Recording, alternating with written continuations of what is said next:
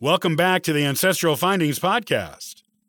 This is the book you need to assist you in getting around your first genealogy brick wall and in acquiring the skills to get past others you will almost certainly encounter on your genealogical journey. Move past them with confidence with the information in this excellent book.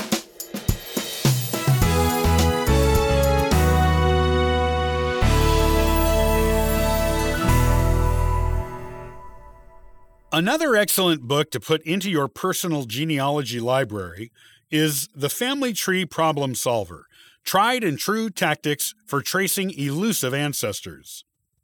This book, by Marsha Hoffman, published in 2019, is a terrific way for beginning to mid level genealogists to find their way seamlessly around that first frustrating brick wall they find in their research. Every genealogist is virtually certain to come across a brick wall at some point in their research. But it is most frustrating for those who don't yet have the skills to find their way around it, or sometimes even to begin to make a plan for how to get around it. This book gets you there. In fact, you might look back on it one day and realize it saved the day for you on one or more family lines and even gave you the confidence you needed to keep going as a genealogist, instead of throwing your hands up in defeat at that brick wall. This book is a top notch brick wall breaker for beginners to the world of genealogy.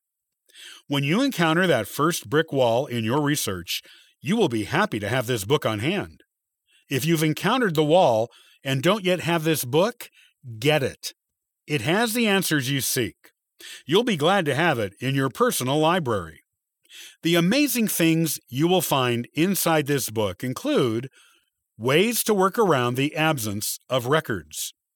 Sometimes the records you need simply aren't there, usually because they've been destroyed or lost along the decades or centuries.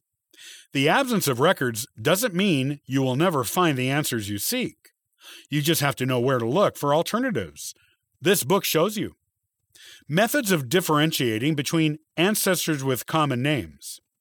It's easy to get confused when dealing with the same or similar names in a family, be it on one generation or a century's worth of them.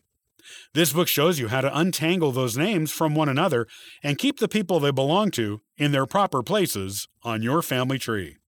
Places where you can look for vital records before they became legal requirements. Just because the law didn't mandate birth, death, and marriage records be recorded with a government agency in the area doesn't mean you can't find their equivalent in some other place. This book shows you where to look for them. Is your ancestor missing from a census they should be in? This book shows you where to find them and shows you that they may not be missing in the census at all. Do you hate it that only heads of households were included in the names on pre 1850 census records? This book shows you how to find who else lived in a house before that. In addition to these wonderful things, this book also shows you how to analyze your brick wall issue and design a research plan for getting around it. It also includes a glossary of helpful genealogy words, as well as case studies to assist you in putting the advice in the book into action.